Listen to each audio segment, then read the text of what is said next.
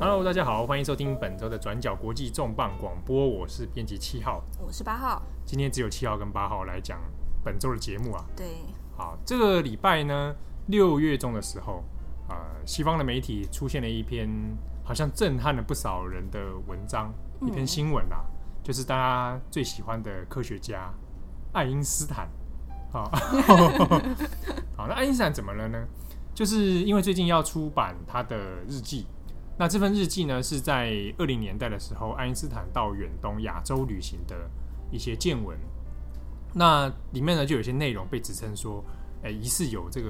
种族歧视歧视，的嫌疑。好，那是怎么一回事呢？我们来看一下，是他这份日记呢，他原原本要出版的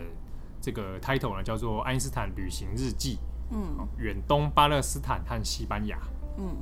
那时间点是一九二二年到一九二三年，这个时候也还没有从德国移居到美国哦、 对，好，那他在日记里面就发生了一些什么争议呢？就发现说，诶，他他要到日本去讲学的时候，途中经过了中国。好，那他在中国里面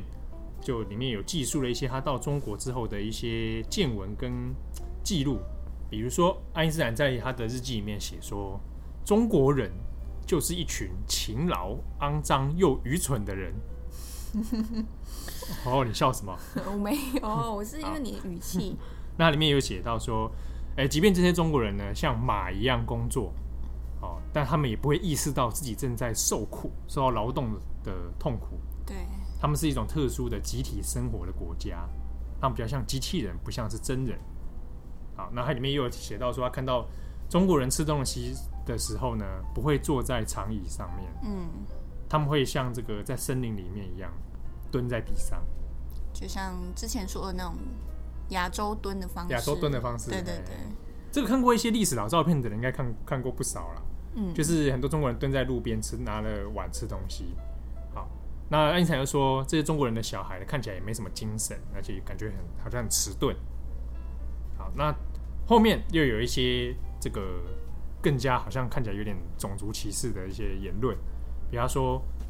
嗯，这些中国人感觉很会生啊。那如果这些中国人取代了其他世界上其他种族的话呢，这会是一个世界上的遗憾啊。那对于对于我们这些人来说，就是对于这些好像欧洲人来说，单一的思想是难以言喻的沉闷啊。这言下之意就是说啊，这些中国人这个在种族上、在智力上面，似乎是比较不如西方啊。嗯，好，那这个日记被公开之后呢，当然就是引起说，哇，这个爱因斯坦会不会是搞半天其实种族歧视？嗯，啊，你自己是犹太人，当初被纳粹这样子，哦，被纳粹这样子迫害，哦结果跑到远东来，还哎这样，没有啊，不过这个时候他还没惨遭迫害啦，嗯，啊，只是说他发现，哎、怎么好像跟呃爱因斯坦后来的一些大众印象哦，比如说是人道主义者嗯，哦，或者他对于种族问题其实是有一些蛮进步或者蛮捍卫的立场的，怎么好像看起来有点不大对矛劲？盾，对，那这个东西新闻出来之后呢，我们就可以看，哎、那中国那边的有没有什么反应？那果然在啊亚、洲哦，中国人、香港人这边有一些言言论啦，当然很多是开玩笑，比如说就有人看看到这样的说啊，原来爱因斯坦这么早就发现中国人的真面目啊、蹲下吃饭之类的啊，啊也有人说，那不然这样我们来抵制爱因斯坦，好、 我们抵制相对论，然后抵制原子能。啊，就放弃，请中就不国读放弃放弃原子原子弹这样子。 那么，呃，这个日记的编辑呢，罗森克兰兹，他是加州理工大学的学者。那他也有说，被问到说，那这样算不算爱因斯坦这些言论，算不算是一种种族歧视？嗯，但是其实我们把时空如果拉远一点的话，这个是发生在一九二零年代。对，一九二零，对，呃，以上爱因斯坦所讲这些言论，比如说他所见闻到的哦，中国人蹲下吃饭，看起来好像没什么水准，哦，感觉这个种族比较智力低下，其实不是爱因斯坦的很特别的创意。在二世纪初期的时候，有很多的西方人其实对于远东的看法，其实很多有类似的言论，他不是第一个会这样写的人。嗯，好，编辑这个罗森克兰兹呢，他有说，的确以今天眼光来看，爱爱因斯坦这些言论如果摆被摆在，他是如果今天他是现代的学者，然后写出这样的话，嗯，那的确一是定会被炮轰。一定会被泡到不行嘛，哦。对，但是我们在解读日记的时候，还是要回到它某一个时空脉络里面。嗯，所以，我们比如说针对这个爱因斯坦的日记，也许我们要反过来思考几个问题。第一个是，他是在什么样的时空条件下写出这个东西的？那我们看到他是在二零年代，哦，大大约四十几岁的爱因斯坦嘛。对，四十多岁，对，那他在什么样的环境之下、什么状态之下写出了这样的话？那那样的话，在当时的时空环境里面，算是一个普遍的现象呢，还是特别的状况？那啊，我举一个例子好了，嗯如果我们去调一些早期二十世纪前哦哦或者初期的一些档案，呃，名人日记也好，书信也好，会看到有一些词汇，如果是提到黑人的话，嗯，会用 nigger 这个字。哦，对可是我们现在不太会用 nigger 这个字了嘛？嗯对，因为它是一个歧视，对，对，所以我们不会不可能会去叫啊，你在日记里面写黑人的时候都特别写 nigger，不会，我们可能会用嗯 black、或者用呃 African American 这种对，字。可是，在很多早期的档案或者书里面，nigger 是可以泛指所有黑人的，而且不一定有歧视的意思。嗯，好，但是这样的呃分别法呢，它就要被摆在当时的历史时空，我们要去注意说它当时的用词、词汇、它的历史脉络是什么。嗯，所以，如果我们只是从日记里面挑选出一两段，然后我们就判定爱因斯坦等于种族歧视的话，其实是有点危险的。嗯，那更不用说，呃，那是发生在一九二零年代，跟后来的爱因斯坦，就是移居到美国的爱因斯坦，算不算一致的？比如说，呃，后来爱因斯坦也许想法上会改变，对，对，我们就没办法确定嘛，因为我们要有嗯其他的资料来佐证。嗯，总而言之呢，如果只单靠一个日记或者一两个篇幅的文章就来证明爱因斯坦是种族歧视的话，或者种族主义者的话，它其实是不够充分的证据。嗯。那像这次爱因斯坦他日记被公开的部分，其实我蛮好奇，像日记这种比较私密的文件，它被公开是一种算是 OK 的吗？对，其实有很多的名人哦，嗯政治人物或者科学家、学者，若干都会有一些私人的档案，哦对，不管是日记或者是书信、卡片等等都有可能。嗯那爱因斯坦的东西呢，我们可以统称他其实有身后有留下非常多档案啦，嗯除了科学研究之外，他个人的书信，然后日记啊等等手，稿了，手稿等等，或者生活的一些片段的记录，其实大部分都有留下来，而且有上万件的资料。嗯，那这些资料呢，呃，有部分是移交给后来他的继女继承，哦，那有一些他们会特别有呃一些规定，比如说必须在比如说继承人死后可能十年到二十年之后才可以公开。哦，那爱因斯坦的书信呢，就是当时是被划在就是说继女过世之后嗯一九八六年过世的时候，啊，二十年后才可以公开，所以是二零零六年。嗯嗯，那当时爱因斯坦的那些手稿或者信件，在公开之后，其实是先交给了一些大学或者研究机构保管。诶那他像这些书信资料呢，呃，就分别由美国的普林斯顿大学、还有波士顿大学以及耶路撒冷的希伯来大学，嗯他们有分头去赞助，然后提供保存跟研究的一些项目。嗯，可是那这个文件应该算是呃非常，不管在历史上或学术上，应该是很具研究价值。要怎么样决定谁来持有这个文件？通常还是会看当事人或者继承人他们的意愿啊。嗯，因为有的会，比如说在身后就捐给特定的大学，哦，嗯比如说跟他有特别渊源的，母校啦，对，或者比如说像普林斯顿大学跟爱因斯坦之间就有很很深的渊源。嗯，那像那个加州的理工学院，哦，嗯也是这一次日记的负责的学校之一。嗯呃，加州理工学院是爱因斯坦第一次访美的大学，所以也会有部分的档案会交给他们进行处理。嗯对，那通常除了保存之外呢，呃，比如说，其实大家想象一下，那些手稿可能不是被好好归类的，它可能就散落在一些纸箱里面。哦，所以通常我们送到研究机构的时候，它要做一些目录的分类，嗯好、然后还有哦不只是分类哦，分类完之后你还要去建档，嗯然后你可能要做数位化，嗯然后分类之中你还要去判断，比如说这个这一箱子里面的东西是不是都是真的，比如说嗯是来自爱因斯坦的东西，有可能是一个乐死随便的那个乐色纸嗯别条，人写的，对，那这部分就是关于史料的辩证，嗯比如说哦，它它到底是什么，嗯来自于哪些东西，嗯对，然后再交由呃各研究单位去处理。嗯那时间长一点的话，可能会有再有出版的相关计划啊，比如说这一次的爱因斯坦的呃日记就是其中之一。嗯对，那呃大家可以去找一个他的这他这个有个专门的项目啊，叫 Einstein Papers Project，就是爱因斯坦档案的项目，嗯它有专门的计划。那我们这边要注意的是，英文里面它这里面写写的是 papers，嗯，就是纸张或者可能大家会以为是论文啦、报告这样，报告这样，它其实算就是可以统称为是档案。嗯那你在美国找很多某某人 papers，就可以找到一些，比如说他会在哪些大学，比如说甘乃迪 papers 嗯就可以有，或者呃金恩博士，你打那个金恩的 papers，他也嗯可以找到说，哎，他现在存放在哪些哪几个大学里面。对哦嗯所以如果假设你有机会到哦，不管是欧洲或者美国的大学，他们的图书馆都可以找一下，有的时候会有一些特定人士的相关档案嗯留在里面。那不一定有数位化，那有的是可能你要申请去，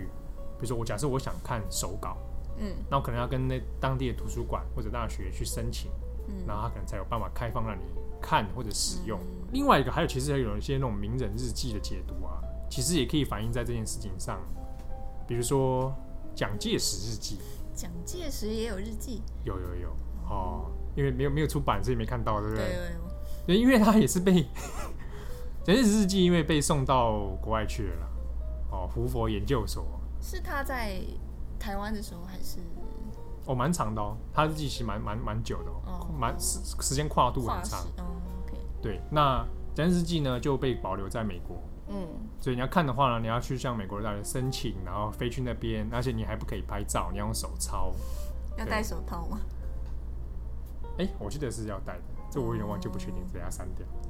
对，可是像蒋介石日记啊，那时候刚开放去看的时候，就很多研究近代史的学者都会飞去嘛。嗯那当然，很多飞去都要都是要去翻，有一些学者哈、就特别要去找一些事情，比如说二二八那天到底蒋介石日记写什 么，他的前结果后嘞发现什么，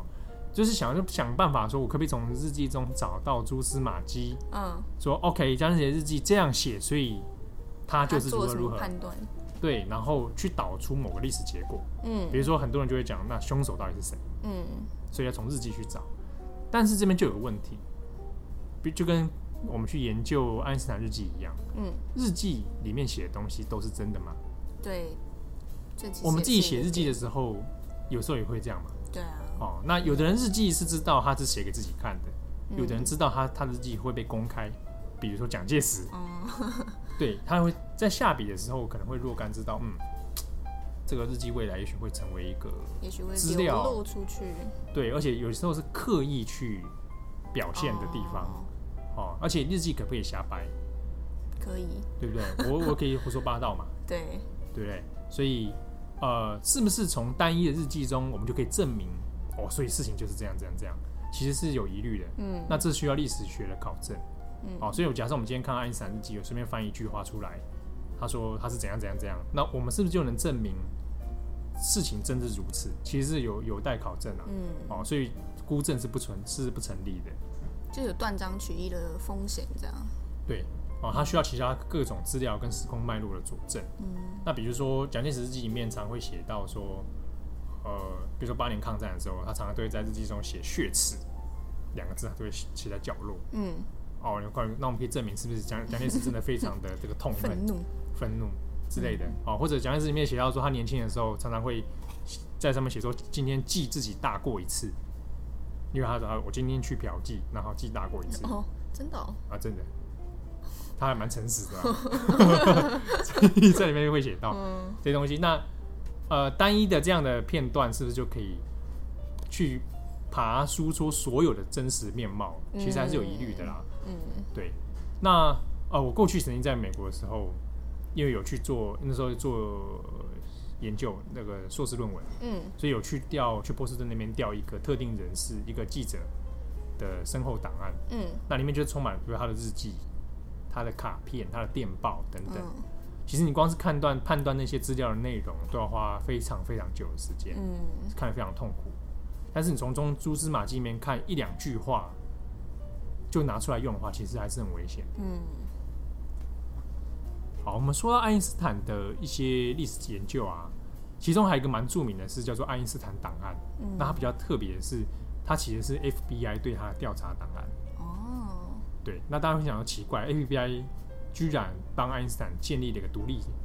的调查记录，嗯这跟之前金恩博士那个很像。嗯，原因是因为 FBI 其实默默的在观察爱因斯坦，观察了一段时间。在他在世的时候嘛，对，嗯那主因就是因为 FBI 有一点点怀疑爱因斯坦可能是共产党。那阴谋论啊，对，那他就是里面这个爱因斯坦档案里面呢，就收集了非常多爱因斯坦各个演讲啊，嗯哦，或者别人投诉爱因斯坦的一些举报他啦嗯的一些记录，比如说就有人会举报说，哎，这个爱因斯坦有酌情的侧这个倾向。其实我们从后后面的研究中可以看得出来，爱因斯坦的确比较偏向左派，嗯而且会同情共产党。嗯那对于 FBI 在五零年代的美国而言，这是一个有点可怕的事情。嗯哦，FBI 会觉得你这个人对对美国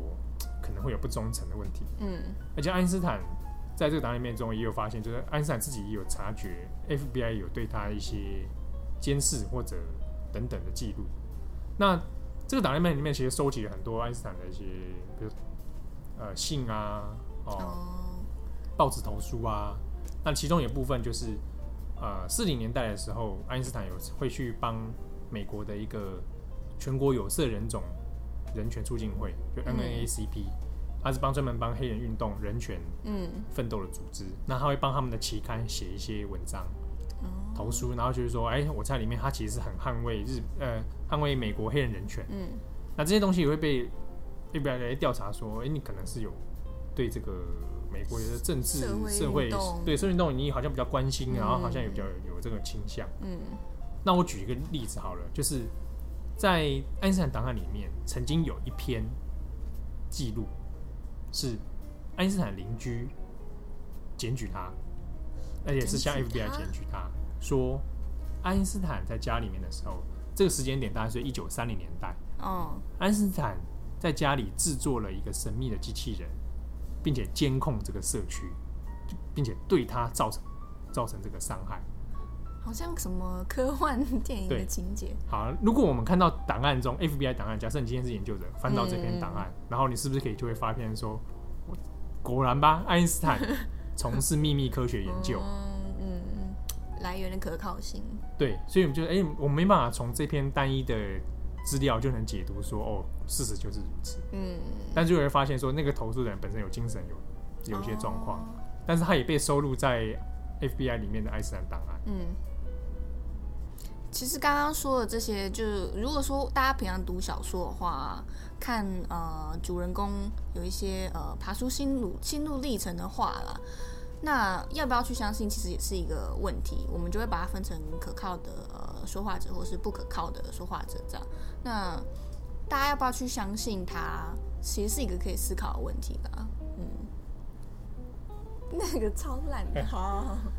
好，那么爱因斯坦的这个文这些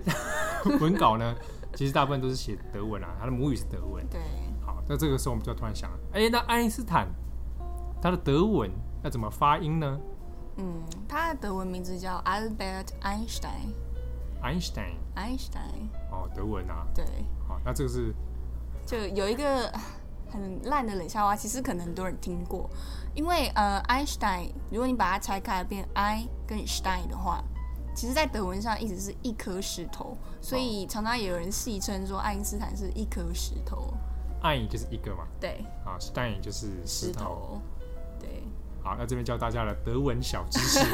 对，我们今天就是讲一颗石头的故事，这样，好，那感谢大家收听